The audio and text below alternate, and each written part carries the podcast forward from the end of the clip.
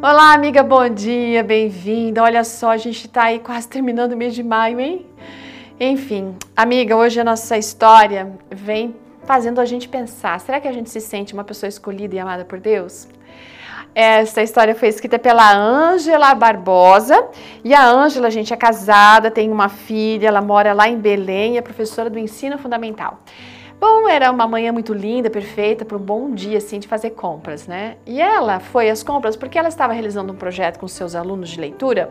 E era assim, ó, cada livro que os alunos liam, eles iam ganhar como incentivo uma peteca e iam colocar essa peteca num potinho. Então, naquela manhã, ela foi para fazer a compra das petecas e alguns outros brindes.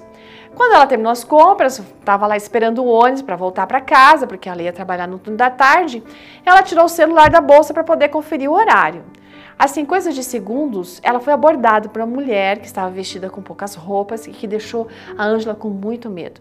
Aquela mulher simplesmente olhou ela dos pés à cabeça e daí perguntou: Você é crente? Você é crente? De que igreja você é? Aquela mulher estava nervosa, foita, e a Ângela começou a ficar mais ainda, né? Porque ela percebeu que aquela mulher queria alguma coisa, que não era boa. Aí a Ângela respondeu que era crente, que era pertencer à igreja adventista do sétimo dia. Daí aquela mulher olhou para ela e falou o seguinte: Olha, eu estava no ônibus e vi você tirando o celular da bolsa. Eu desci só para assaltar você, mas eu percebi que você é do bem. Você parece gente boa. Olha, olha que eu tenho na minha mão, hein? Uma gilete. Eu ia puxar seu celular e se você reagisse, eu ia cortar você todinha. Agora, deixa pra lá. Você é diferente. Parece ser gente boa. Depois de dizer isso, aquela mulher foi embora.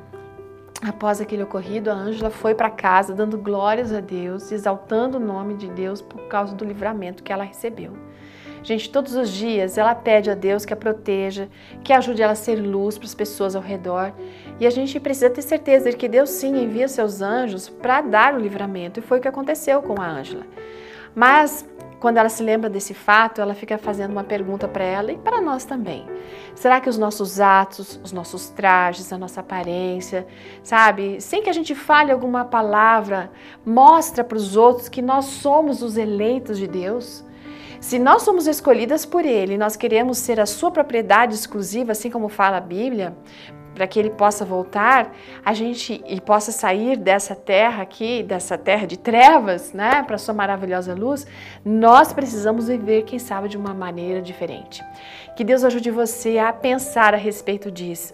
Não apenas pense em ser protegida, mas pense que você é eleita para viver de uma forma diferenciada e repartir, transmitir a luz de Deus para as outras pessoas, seja por palavras ou pelas suas ações ou simplesmente pela maneira como você é. Ótimo dia, amiga, e até amanhã. Tchau!